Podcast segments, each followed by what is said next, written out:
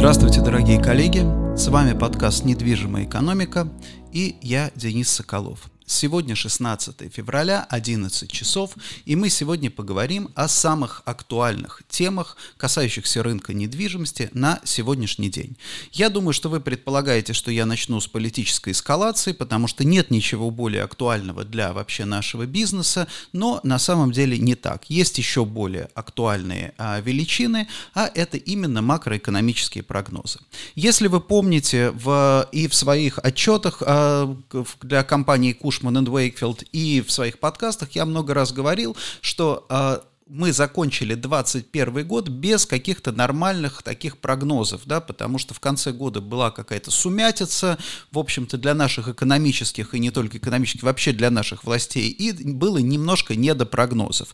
То есть, как всегда, смотрите, как любая компания, любая организация делает такие мажорные, да, как в системе, как в IT-системах. Есть мажорное обновление прогнозов, есть минорное а, обновление прогнозов. Так вот, в России мажорные обновления были только где-то вот в самом начале начале лета, в конце весны, да, а в конце года были минорные обновления. То есть, ну, чуть-чуть там какие-то факторы подкрутили. Мы, на самом деле, когда публикуем прогнозы по э, рынку недвижимости мы делаем точно так же. То есть у нас есть как бы большие обновления, когда мы действительно вносим серьезные коррективы. Это обычно один-два, ну, два раза в год, да. И есть небольшие обновления, когда какие-то новые факторы заставляют нас чуть-чуть что-то поменять. Это как бы, да, незначительно. Это минорные обновления. Так вот, у нас, как ни странно, в конце года были такие вот, не у нас, а я имею в виду у России, минорные обновления прогнозов. А, и, но 11 февраля Центральный банк не только пересмотрел ключевую ставку, но еще и опубликовал среднесрочный прогноз Банка России.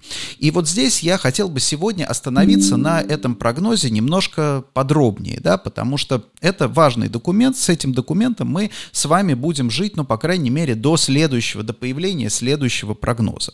Итак, давайте посмотрим, что показывает нам, а, что показывает нам Центробанк. Значит, э, Поскольку кто-то слушает, кто-то смотрит видео, кто-то слушает меня в формате подкастов, я буду проговаривать э, некоторые, некоторые вещи. Да? Давайте, э, давайте посмотрим в первую очередь на инфляцию.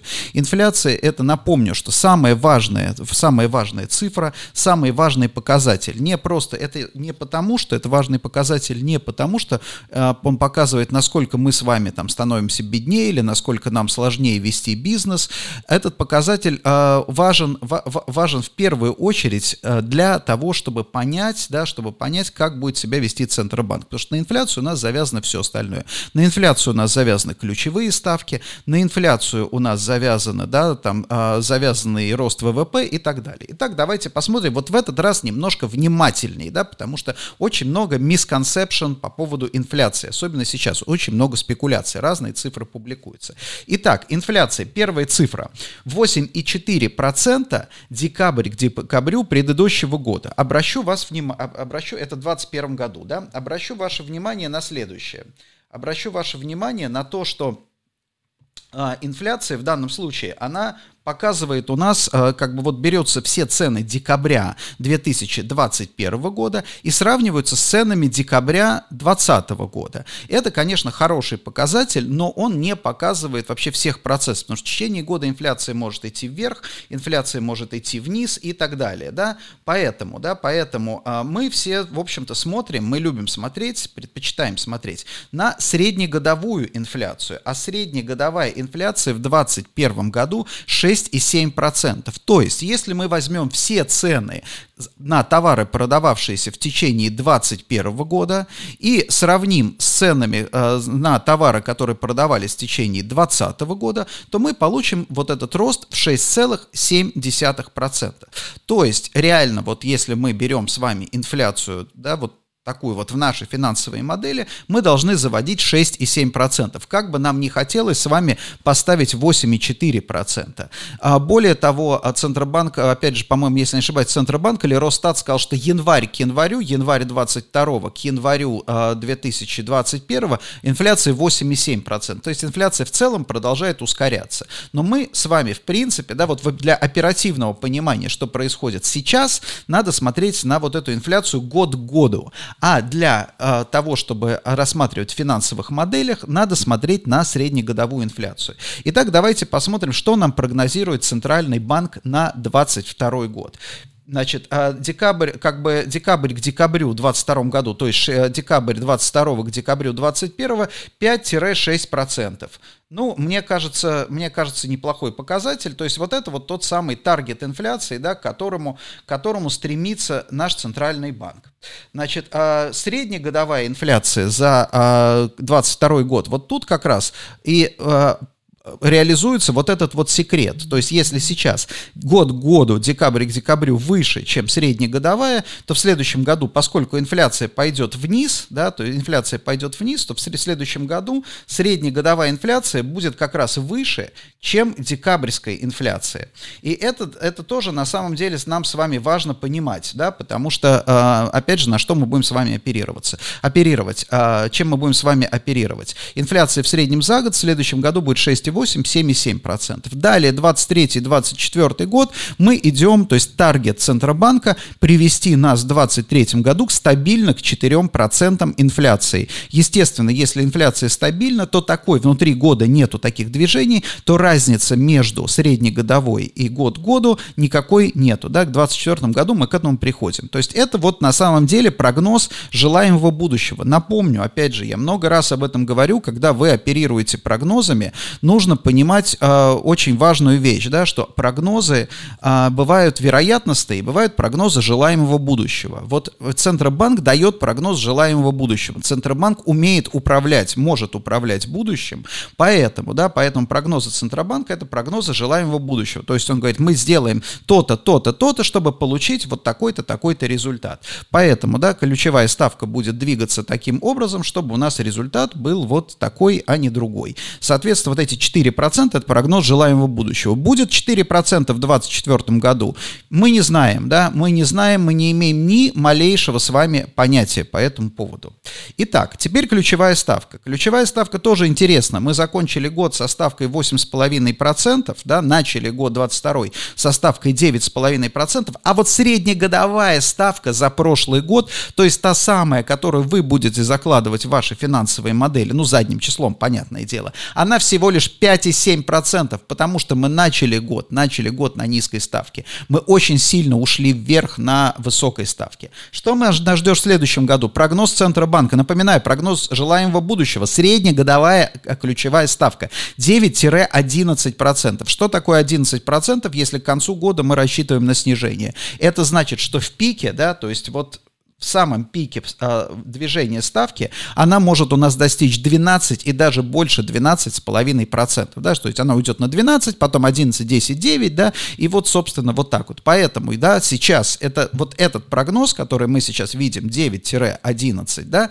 этот прогноз и означает 100%, что Центробанк рассчитывает повышать ставку дальше. Сколько будет циклов повышения, я сказать не могу, никто пока, я думаю, что вам не скажет, это будет 10, 20, цикла, один цикл, три цикла, может быть, да, может быть даже четыре цикла. Это зависит от того, как будет идти э, реальная инфляция.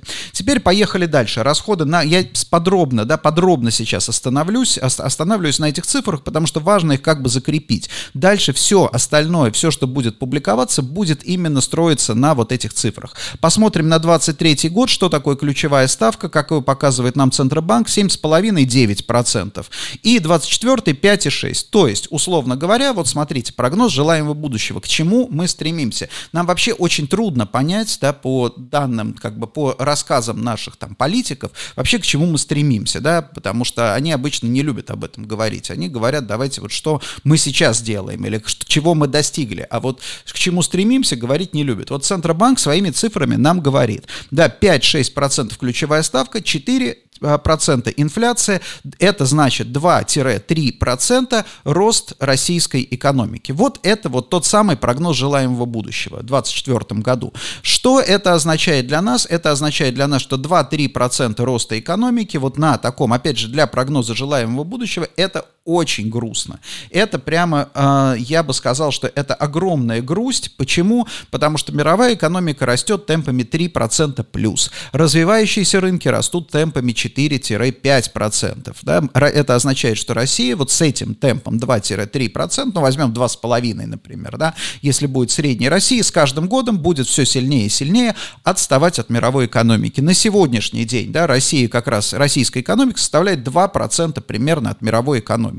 То есть, условно говоря, каждый год мировая экономика прирастает на одну экономику России. Это достаточно, ну, как бы надо, это, это важно, да, это не значит, что я не, как бы, да, понятно, меня сейчас начнут критиковать, а вот ты там не так смотришь, а по паритету покупательной способности, а вот по, там, допустим, по недрам и так далее, да, что России, как бы, этим аршином не измеришь, согласен, да, особенно культурный код России, не измеришь этим аршином, но надо понимать, что с точки зрения, вот когда вы сейчас читаете, да, вот какая-то статья, мне заголовок попался, не дай бог, я не читаю такие статьи, да, против взаимное уничтожение экономик России и Евросоюза. Надо понимать, да, что российская экономика от мировой 2%. Соответственно, ни о каком взаимном уничтожении речи от санкций не идет, в принципе даже, да, то есть это слишком незначительная величина.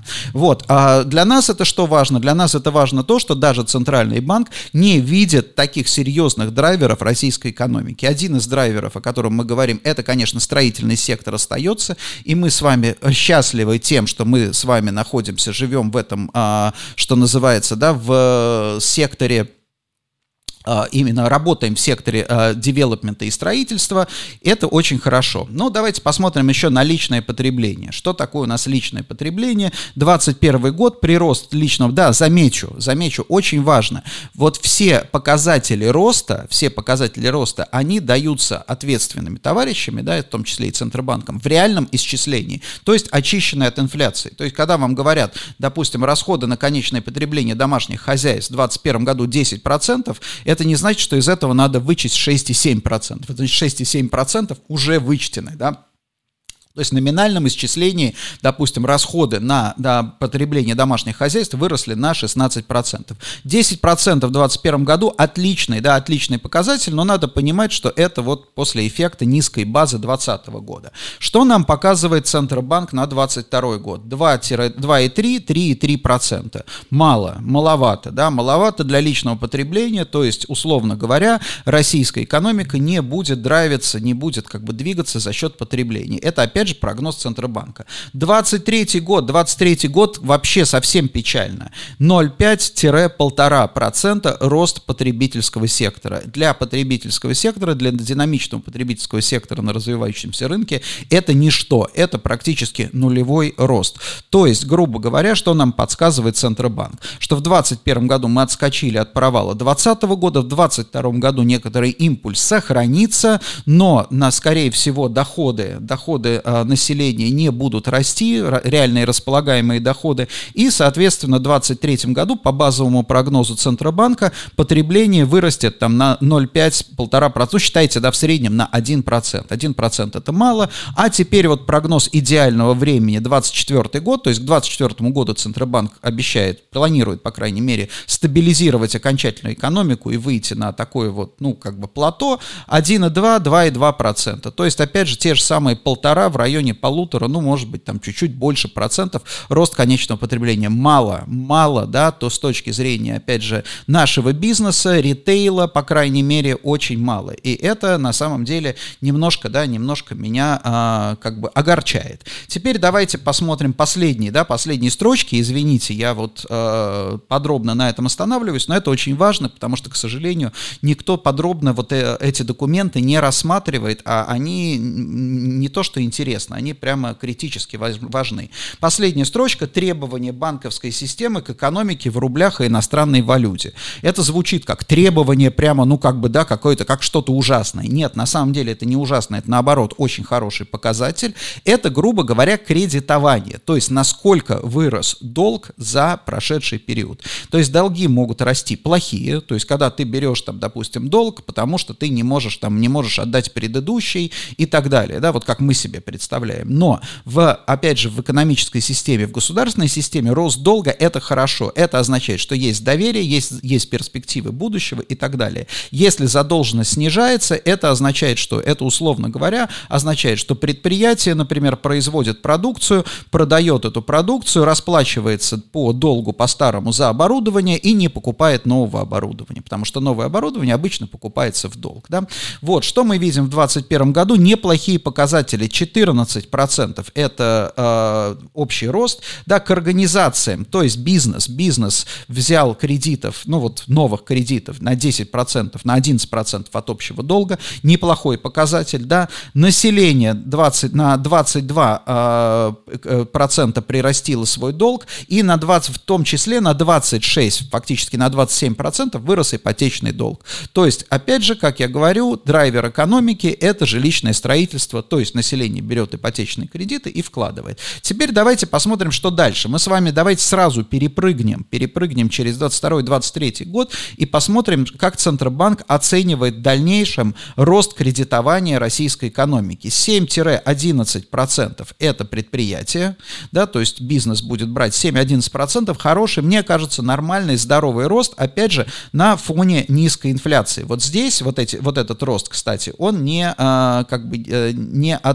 отрегулирован на инфляцию, потому что кредиты считаются номинально, да, то есть, грубо говоря, вот рост сегодня, а, например, да, к, к организациям кредитования бизнеса это 10,9 минус 6,7, то есть это в реальном исчислении 4,2, да, если посмотрим на 24 год, например, да, 7-11, ну давайте возьмем там, допустим, 9 в среднем, 9 минус 4, 5%. То есть реально в реальном исчислении рост э, кредитования экономики должен ускориться. А вот рост ипотечного кредитования сократится, да, потому что речь идет 12-16% э, Центробанк ожидает. Ну давайте возьмем средний 14, минус 14 инфляции, то есть 10% в реальном исчислении против 20% в этом году. То есть темпы роста, э, не само кредитование сократится, не кредитный рынок сожмется, а темпы роста сократятся. То есть те девелоперы, которые сейчас рассчитывают, например, жилищные застройщики, которые рассчитывают, что продажи будут расти, они должны вот посмотреть на эту бумажку, потому что Центробанк будет делать все для того, чтобы фактически удержать э, как бы прогноз да, в рамках вот этого показателя. И посмотреть и увидеть, что в принципе темпы роста, опять же, да, они будут сокращаться. Это объективная реальность. И это объективная реальность не потому, что здесь очень важно, здесь очень важны причины и следствия. Это объективная реальность не потому, что э, у, у нас происходит, да, у нас э, допустим, там, я не знаю, ставка ипотечная растет. Нет, это объективная реальность, которую видит э, Центробанк. То есть э, э это, это результат целой совокупности действий. То есть Центробанк будет не просто повышает, допустим, ключевую ставку, Центробанк будет немножко ужесточать требования к заемщикам и так далее и тому подобное. То есть это на самом деле неизбежная история. Итак, о, о чем еще я хотел сегодня поговорить? Это вот э, мы с вами поговорили о февральском прогнозе прогнозе Центрального банка.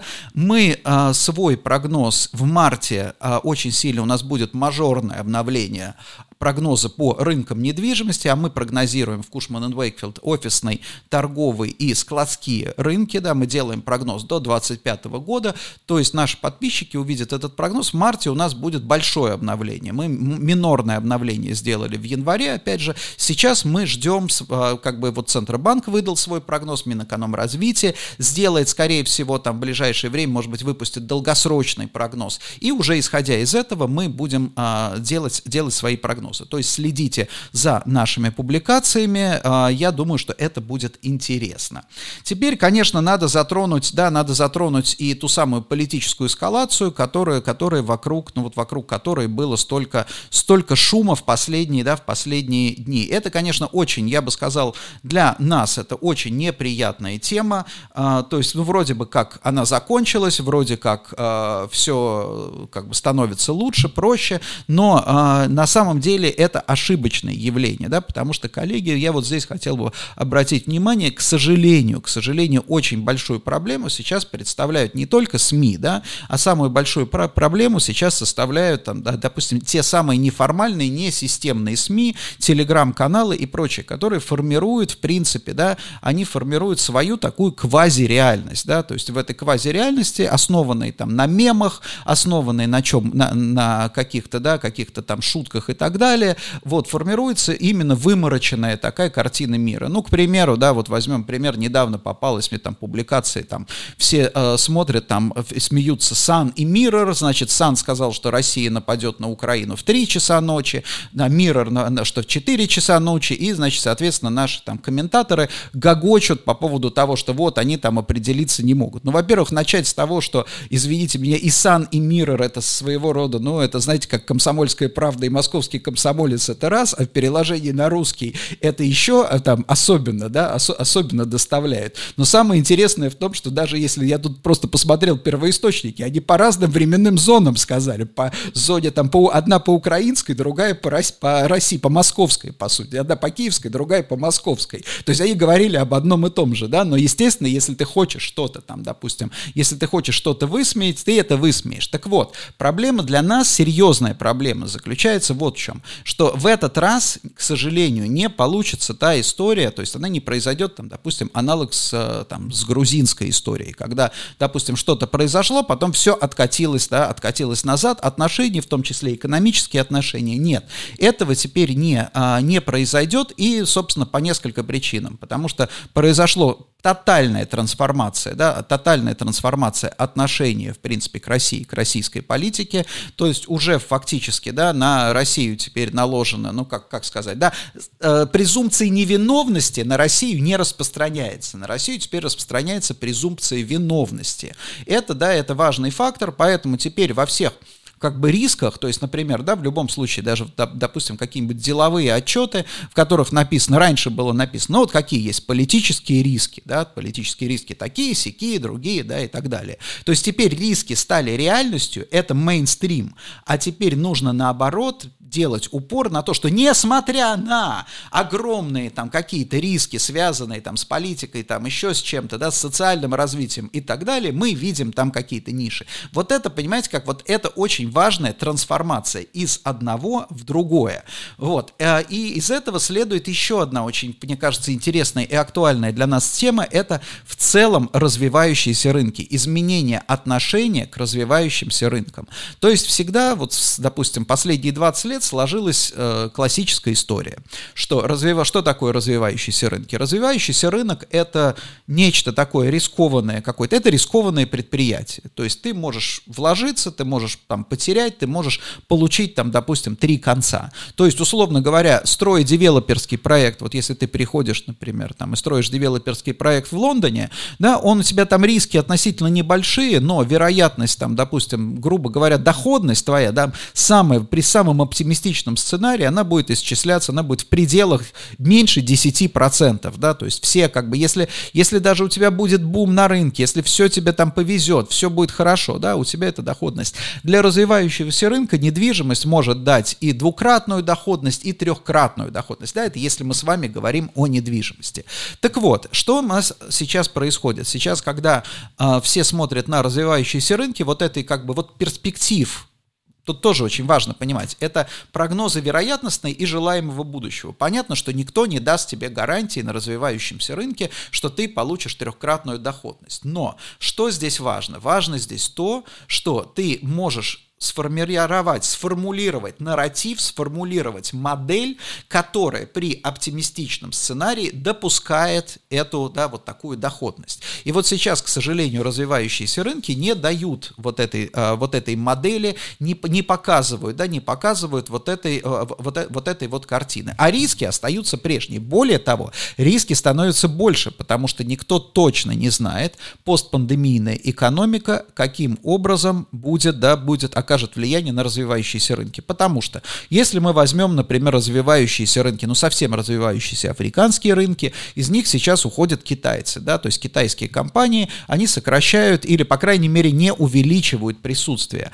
А напомню, что, допустим, предыдущие 10-15 лет именно китайские компании форми формировали вот, в общем-то, основную задел роста развивающихся африканских рынков. То есть, как себя будет вести от Китая, зависит очень много. Допустим, развивающиеся рынки, они маленькие, да, то есть 2-3 инвестора, в принципе, могут совершить там, допустим, бум на этом рынке, да, и наоборот, уходя один инвестор может утянуть развивающийся рынок на дно, потому что, да, потому что в чем проблема? На развивающийся, чтобы выйти на развивающийся рынок, это не так просто, да, то есть это не значит, ты приехал, например, да, и купил там какие-то акции, нет, ты должен иметь там, да, ты должен понимать, как все работает, потому что рынки непрозрачные, потому что там важны связи, важны, важны партнерские связи, то есть на всю проработку уходит как минимум год, да, прежде чем ты что-то сделаешь. Это вот важно понимать. Значит, что, опять же, с моей точки зрения, вот то, что я вам сейчас рассказываю, это объективная реальность, да, а вот сейчас я вам расскажу пару слов, э, скажу пару слов, э, почему я считаю, что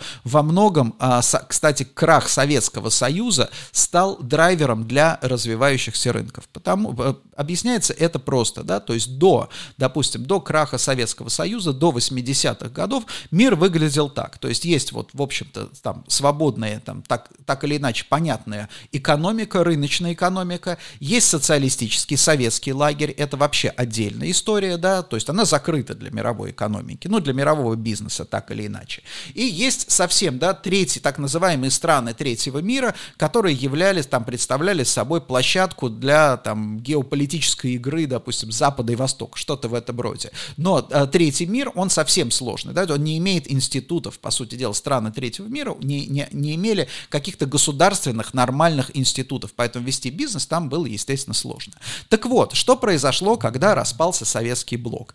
к мировой экономике присоединилось огромное количество рынков, да, рынков это в смысле да, стран, населения, там, потребительских рынков и так далее, да, с развитыми институтами, потому что мы, в принципе, можем, да, можно говорить, что там Советский Союз это была там достаточно отсталая система, она действительно была во многом отсталая система, но Советский Союз, он имел институты, и те люди, которые, да, вот один из моих подписчиков среагировал, а в прошлый, в прошлый раз упомянул, что Россию называют некоторые, да, Нигерии в снегах. Это, конечно, абсолютно неправильно, и достаточно один раз побывать в Нигерии, чтобы понять, что Советский Союз или там Россия это не Нигерия, это разница, условно говоря, разница в институтах между Нигерией и Россией гораздо больше, чем между Россией, например, да, и Западной Европой. То есть вот это, это важно, да, то есть появились, вот вошли в, это, в этот периметр страны с развитыми институтами, потому что бизнес не может развивать институты. Понятно, что там, опять же, можно помочь им развиться, и чем занимался, собственно, Сорос, да, он что сделал?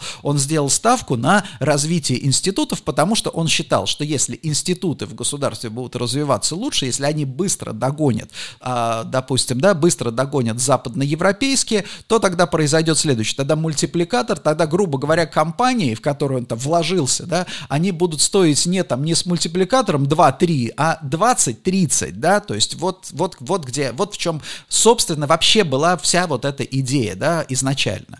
И дальше получилось, дальше получилось очень успешно, потому что если мы с вами вспомним, то у нас было очень много примеров и в России, и в Восточной Европе, и в странах СНГ, западных, там, допустим, компаний, предпринимателей, предпринимателей, которые делали состояние в России, да, благодаря вот этому, вот этому инвести, этим инвестициям. То есть они использовали существующие постсоветские институты, они использовали свои навыки, знания предпринимательства и доступ к капиталам. Все, три, по сути дела, три слагаемых успеха. Когда я говорю институты, это что такое? Это, опять же, это инфраструктура, допустим, да, это и образование, это и судебная система, это и юридическая система. Опять же, она может Тут логи, логика в чем? Да, законы могут быть несовершенны, но наличие законов и системы, как бы, система этих законов, она уже представляет собой институт. Ну, тут надо сказать, что, конечно, с тех пор э, Россия сделала в этом плане, по крайней мере, много-много-много шагов назад, но это уже отдельная, да, отдельная история. Так с чем мы имеем дело сегодня? Мы имеем дело сегодня с тем, что Россия как раз вдруг, она дает такой вот, то есть у нас есть Восточная Европа, которая, центральная даже, давайте скажем, да, это называется называется теперь Центральная Европа, она уже полностью интегрировалась в э, западную, так сказать, да, западную экономику, в мировую экономику. У нас остается Россия, СНГ, да, и Россия и СНГ она пошла обратно, она начала дезинтегрироваться, она начала изолироваться от западной экономики. И тогда получается, что сейчас, на сегодняшний день, если мы говорим про развивающиеся рынки, первый раз, первый, ну как бы это такой пример, что экономика может пойти, как бы страна может пойти в одну, а она может пойти и в другую сторону совершенно. И тогда это а, приводит к тому, что сейчас, если мы говорим про развивающиеся рынки, из развивающихся рынков вычеркнута Россия и, в принципе, зона, по сути дела, да, зона российского влияния. Потому что, да, а это, как ни странно, опять же, я говорил, что Россия 2% мировой экономики, но это мировой экономики. А если мы говорим про развивающуюся экономику, да, то доля, роль России не только, да, и не только там экономическая, она в развивающейся экономике гораздо выше. И когда, например, да, если мы там возьмем 10-15 лет назад любые какие-нибудь западные советы директоров, собрания акционеров, которые обсуждали там, допустим, инвестиции или региональную экспансию для своих компаний, первым делом, когда шла речь о развивающихся рынках, они говорили, так, Россия, давайте посмотрим на Россию. Россия, Украина, Казахстан, Беларусь, да, вот, вот это вот Восточная Европа. Это было самое интересное, потому что там были перспективы. Сейчас, к сожалению, мы оказались вычеркнуты, и это в целом снижает, в общем-то, интерес к развивающимся рынкам, потому что если сегодня, например, да, ты а, обсуждаешь с кем-то в э, Европе, например, перспективы развивающихся рынков, ты уже в затруднении, потому что Китай это Китай это не, не, не рассматривается как развивающийся рынок, Россия не рассматривается, там, допустим, да, Беларусь не рассматривается, Казахстан там волнение тоже не рассматривается, Украина по понятным причинам тоже не рассматривается. Что остается, да? Остается из постсоветской территории, допустим, вот Узбекистан сейчас, да, такая вот звезда по большому счету, но тоже, естественно, находится в зоне риска. И, допустим, да, Африка. Африка это совершенно другая история. И, как, и когда вот ты смотришь на вот эту всю картину, ты понимаешь, понимаешь прекрасно, что как развивающиеся рынки как инвестиционная идея, это уже далеко не такая уж интересная вещь. Так что э, поэтому аналитики, собственно, и эксперты, и не то, как бы даже не аналитики, а именно инвесторы говорят о том, что идея вот развивающихся рынк, рынков, она оказалась, да, оказалась ну, не то, что оказалось, она сейчас не такая актуальная. Опять же, еще об одном, наверное, стоит сказать. А, стоит сказать о том, что инвестиции в развивающиеся рынки во многом были еще связаны и эмоцион... вот, были еще и эмоциональные. Потому что, ну вот вы представьте себе, опять же, те, допустим, американские там бизнесмены, которые в сам, на самой заре, там, в начале нулевых, в конце 90-х, а, допустим, занимались российским рынком. Это, в принципе, во многом люди, да, то есть вот был бренд России, да, был бренд, это была там, пожалуйста, там Рейган это называл империя зла, но мы понимаем, что обаяние, во-первых, обаяние зла интересно, да, а во-вторых, есть еще, э, что очень важно, мы сейчас это забыли, да, но в тот момент это, это, это серьезная вещь вообще вот как бы в концепции западной цивилизации, да, люди, народ, страна, которая преодолела трудный, там, допустим, трудный, драматичный, трагический период и начинает новую жизнь, да, помочь человеку, допустим, начать новую жизнь, это находится абсолютно в рамках, да, в рамках западной, что называется, западной традиции. Поэтому тогда Россия получила очень серьезный вот этот вот психологический, я бы сказал, да, эмоциональный, эмоциональный аванс. Плюс было достаточно большое количество бизнесменов, уехавших там, допустим, ранее, да, которые, которым хотелось что-то сделать там на родине, да. Я знаю, опять же, достаточно большое количество там тех же самых там трейдинговых компаний, среди трейдинговых компаний были, например, компании, которые начинали работать с Россией, это было сложно очень. 90-е годы это было тяжело. Почему? Потому что, да, потому что у них были корни, у них были корни какие-то, допустим, связанные, да, вот корни из русской иммиграции и так далее. Это было важно, да. Вот сейчас, к сожалению, этот заряд у нас в любом случае иссяк. К чему я веду? К тому, что, в принципе, да, инвестиции, что называется, в восточный, вот, восточный блок, нам иностранных инвестиций ждать, скорее всего, особенно с вами не приходится. Будем полагаться с вами на свои силы.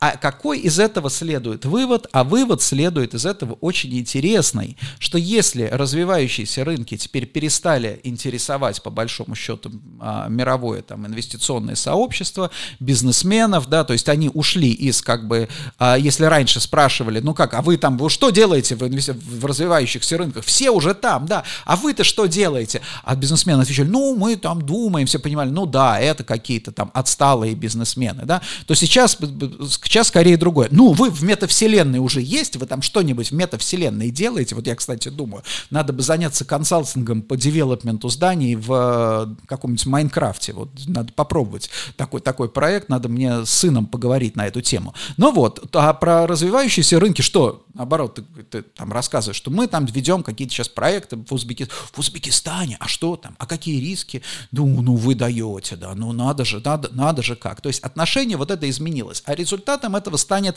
на самом деле очень э, важная история, с которой я, собственно, начал. Э, рост экономики России сейчас меньше, ну, предполагается, меньше среднемировых. Это и в целом а, рост развивающихся рынков, развивающейся экономики замедлится.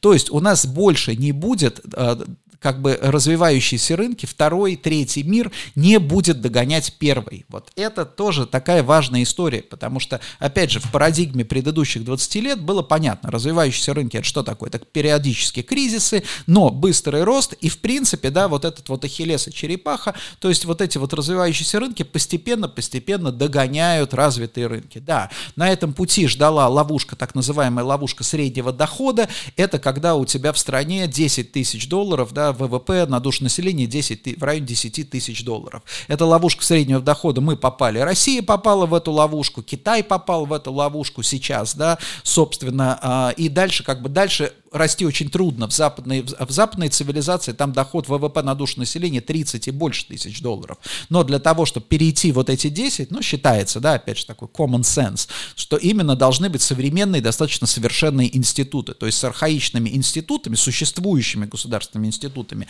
но архаичными, ты не перейдешь через эту ловушку, да.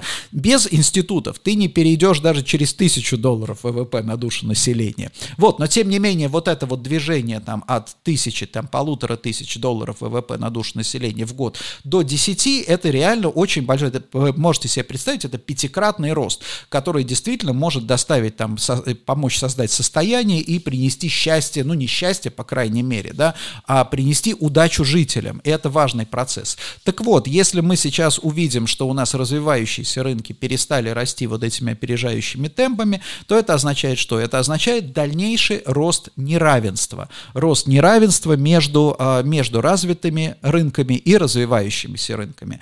Понятно, что это будет вызывать дальнейшее напряжение, да, потому что, вот опять же, мы вернемся, если мы с вами вернемся к эскалации, политической эскалации, да, ведь здесь надо помнить о том, что концепция того, что мир вообще живет без войны хорошо, да, то есть, что война это плохо, это концепция относительно новая, да, потому что если мы посмотрим на десятки тысяч лет э, истории человеческой, то, собственно, обогащение, любое какое-то обогащение, это война, это захват ресурсов. Да? То есть вообще идея, сама идея экономического роста, что ты можешь создавать продукт, который потом там у тебя, да, у тебя возникают мультипликаторы, кредиты, эта идея, в принципе, там лет 100 от силы, да, то есть до этого была, была прямая как шпала концепция, да, то есть если как бы игра с нулевой суммой, по большому счету, то есть либо ты отнял что-то, либо у тебя отняли, да, то есть никому в голову не приходило, что что-то можно вот действительно в таком количестве создавать. Поэтому, да, поэтому, если, допустим, да, если продолжается история, например, э, увеличения вот этого вот разрыва, а любая там какая-то война, любая политическая напряженность,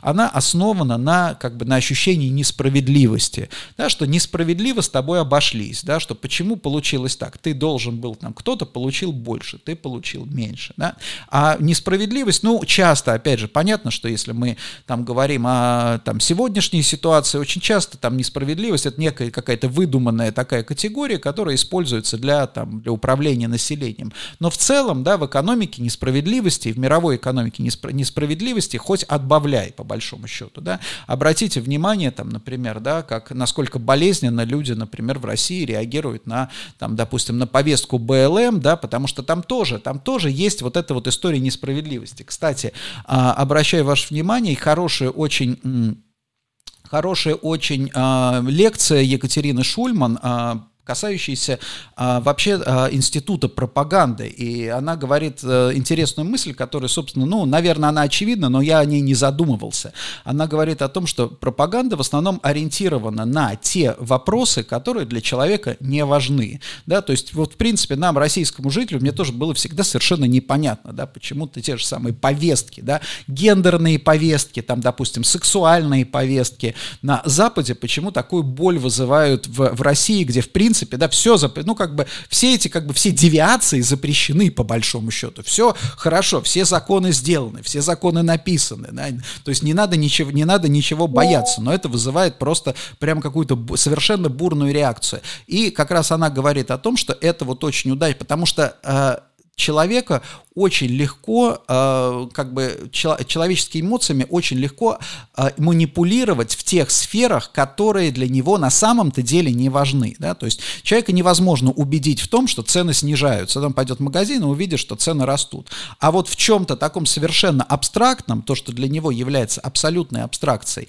то здесь действительно здесь непаханное поле для вот этой вот истории. Вот очень интересно, рекомендую, э, рекомендую, обратите внимание. Так вот, о чем в данном случае случае я говорю, что когда а, и здесь важно, даже важна история не в том, что э, уровень жизни в развивающихся странах гораздо ниже, чем в развитых странах. Важна история динамики, да, то есть если в развивающихся странах, например, да, уровень жизни э, низкий, но он растет, то, соответственно, люди в развивающихся странах понимают, ну да, ну как бы, да, вот мы там в свое время там по каким-то причинам отстали, сейчас мы нагоним.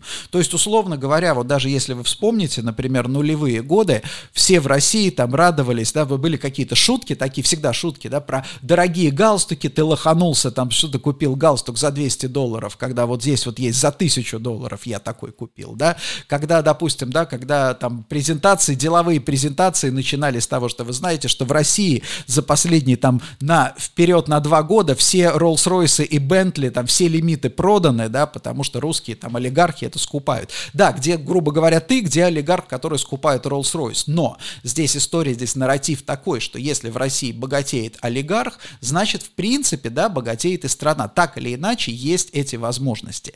Если же мы переходим в ситуацию, когда люди в развивающихся экономиках понимают, что их темпы роста, темпы роста уровня уровня их жизни. Теперь не, как бы, не позволяет им даже в перспективе надеяться на то, что, допустим, что они достигнут уровня развитой экономики, то это, естественно, будет вызывать, да, будет вызывать возражения, будет вызывать напряжение, обиды и так далее. И это на самом деле такая, наверное, плохая история. С другой стороны, опять же, мир и мировая экономика, они очень адаптивны. Поэтому я думаю, что следующее, что мы увидим после ESG-повестки, это поддержка развивающихся экономик. Да? То есть стратегия, как сделать сделать так, чтобы развивающиеся экономики все-таки обеспечили свой, да, свой как бы опережающий рост. Наверное, опять же, я думаю, что это может быть через год, два, три очень будет хорошо, если к тому времени Россия все-таки да, а, будет так или иначе частью мирового этого процесса, потому что тогда мы сможем, мы сможем, по крайней мере, там, поучаствовать, ну, не то что в дележке этого пирога, да, вот в этой, в, в этой волне интереса к развивающимся рынкам. Если мы это упустим, ну, к сожалению, да, упустим, упустим, так упустим. И, наверное, а, последнее, о чем я хотел сказать, это тоже касается неравенства, это четырехдневная рабочая неделя. Сейчас очень много статей по поводу того, что вот Совкомбанк, по-моему, перешел, значит, там переводит часть сотрудников на четырехдневную рабочую неделю. В принципе, да, вот если мы берем а, условно говоря, белых воротничков, четырехдневная рабочая неделя – это, в общем-то, как бы рабочая тема, потому что уже давным-давно белые воротнички работают каким образом? Ну, в каких-то, да, в таких people-intensive бизнесах, да, в, работают, вот есть объем работы, ты должен это сделать, там, ты успеешь это за три дня, хорошо, не успеешь за пять дней, будешь работать на выходных в субботу и в воскресенье. Поэтому, да, и как бы, э, поэтому и есть вот эта концепция ненормированного рабочего дня. То есть 4, 4-дневная рабочая неделя – это некая такая обратная сторона э, ненормированного рабочего дня. То есть если ты повышаешь свою эффективность, используешь технологии там, и прочее, да, ты делаешь вот этот вот нужный объем работы за 4 дня, в принципе, нет никаких препятствий. Да. Более того, сейчас тоже, сейчас не очень получается, э, потому что если ты скажешь, окей, да, давай так, ты делаешь свою работу за 4 дня, соответственно, у меня, э, допустим, да, 5 человек, вот я из 5 человек одного сокращу, да, и вот вы четверо будете делать э, в течение 5 дней в неделю, но работу пятерых человек.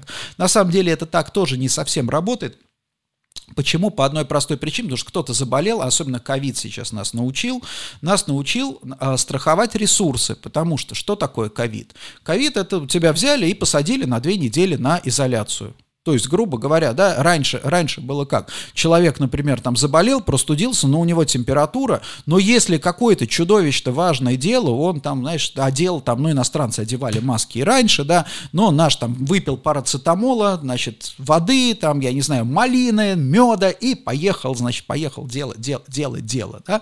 То сейчас просто человеку легально запрещают выходить из дома. Соответственно, люди на работе должны научиться каким-то образом эти ресурсы перераспределять. Да, мы мы это уже научились делать. Соответственно, да, соответственно, получается так, что если у тебя там заболеет, вот у тебя четыре человека делают работу пятерых, да, и если один из этих четырех заболел, то все, у тебя как бы, у тебя есть вот этот вот уровень критической перегрузки, да, и когда у тебя не выполняется важная работа. Поэтому, да, наверное, четырехдневная неделя – это вполне возможно некое такое вот будущее, да, потому что это, это плюс, определенный плюс – для работодателя. Более того, я думаю, что, опять же, мы живем в условиях высокой инфляции, стагнации доходов, мы живем в условиях, наверное, я не знаю, мы живем в условиях экономического, ну давайте, да, называть вещи своими именами, застоя. В условиях застоя, например, действительно предложить человеку сказать, знаешь что, мы не будем повышать тебе зарплату, да, допустим, да, мы не можем повысить зарплату, но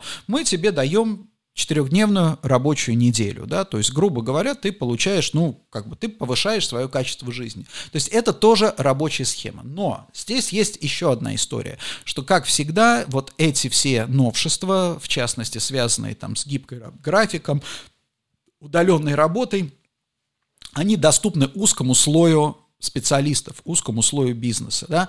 Те, кто работает, опять же, в сервисном секторе, для них, их это не касается, они так и работают, как и работали сменно, так и работают. Те, кто работают там в а, фронтлайнах, там, поддержки и так далее, то же самое, это их не, каса, не, не касается. То есть у нас получается, у нас формируется целый класс привилегированного, там, допустим, да, при, привилегированных работников, которые могут и удаленно работать, которые могут работать гибко, которым можно дать четырехдневную рабочую неделю, да, и так далее. То есть для них есть вот эти все новшества, они являются, да, пользы, приносят пользу только узкой, э, особенной, да, вот этой вот, ос, особенному слою. Опять же, это рост, тот самый рост неравенства, о котором я говорил. Будет ли это, опять же, вызывать социальную напряженность? Ну, в России, наверное, нет. Но что здесь, мне кажется, важно, мне кажется важно, что вот для нас с вами сейчас, у нас у всех практически, я уверен, кто меня слушает, есть дети или, по крайней мере, дети есть в планах, да, нам нужно думать о том, чтобы у наших детей, специальность наших детей была не просто хорошая, интересная, там, престижная и так далее, но дети наши могли в своей работе получать пользу вот от этих новых технологических и организационных подходов к организации работы работы. И, в общем-то, спасибо большое за внимание. На этом я заканчиваю свой подкаст. Хотя, знаете что, я хотел рассказать вам еще одну историю. Буквально сегодня я в Форбсе прочитал, в Форбсе прочитал, что Луи Виттон тоже увеличивает, а, тоже объявил о, о росте цен на свою продукцию, да, то есть это не лакшери, то есть это не, не значит, что только пятерочка и только хлеб дорожает. Нет, богатые тоже плачут, лакшери тоже дорожают. То что меня поразило? А, что меня поразило? Поразила меня одна вещь. Это то, что а, со ссылкой на аналитическую компанию, которая изучает рынок предметов роскоши, а, Forbes говорит, что как бы Louis Vuitton не объявляет точно, какой рост цен будет, но вот там аналити, а, аналитики этой компании говорят, что диапазон роста составит 4-16-18%. Вот, вот если вы слышали когда-нибудь про диапазоны и вас всегда раздражало, когда кто-то пишет 10-11%, вот вам добро пожаловать. Вот в рынке лакшери все совершенно по-другому. 4-16-18. Я так и не понял, как это, как это воспринимать, что имеется в виду, но оказывается, так тоже можно. Итак, я желаю вам, чтобы у вас все было лакшери, чтобы диапазон вашей инфляции был ближе к нижнему, да, чтобы вы чувствовали себя комфортно, чтобы э, бизнес, э, чтобы у нас геополитическая напряженность, пусть она, естественно, шрамы от нее останутся теперь на нашей стране навсегда, да, но хотя бы, да, хотя бы мы вышли из горячей фазы. И последнее, я вам напоминаю, что подкаст «Недвижимая экономика» транслируется в реальном времени в Фейсбуке на моей страничке «Недвижимая экономика», лежит на моем канале в YouTube «Недвижимая экономика», и вы можете его найти в аудиоформате во всех агрегаторах подкастов. Э, это Spotify, это iTunes, это Яндекс Музыка, это как Name Yourself, да, как говорится, во всех, на всех платформах. Пожалуйста, подписывайтесь на подкасты. А, я обратил внимание, что у меня очень хороший именно рост а, по подписчикам и про прослушиваниям на подкастах. Я думаю, что я буду концентрироваться в дальнейшем на этой платформе. А также ставьте лайки, пишите комментарии. Вам, в принципе, все равно, а мне полезно, да, мне полезно почитать э, ваши пожелания, замечания и так далее. С вами была «Недвижимая экономика», 16 февраля 2022 года. До встречи через неделю.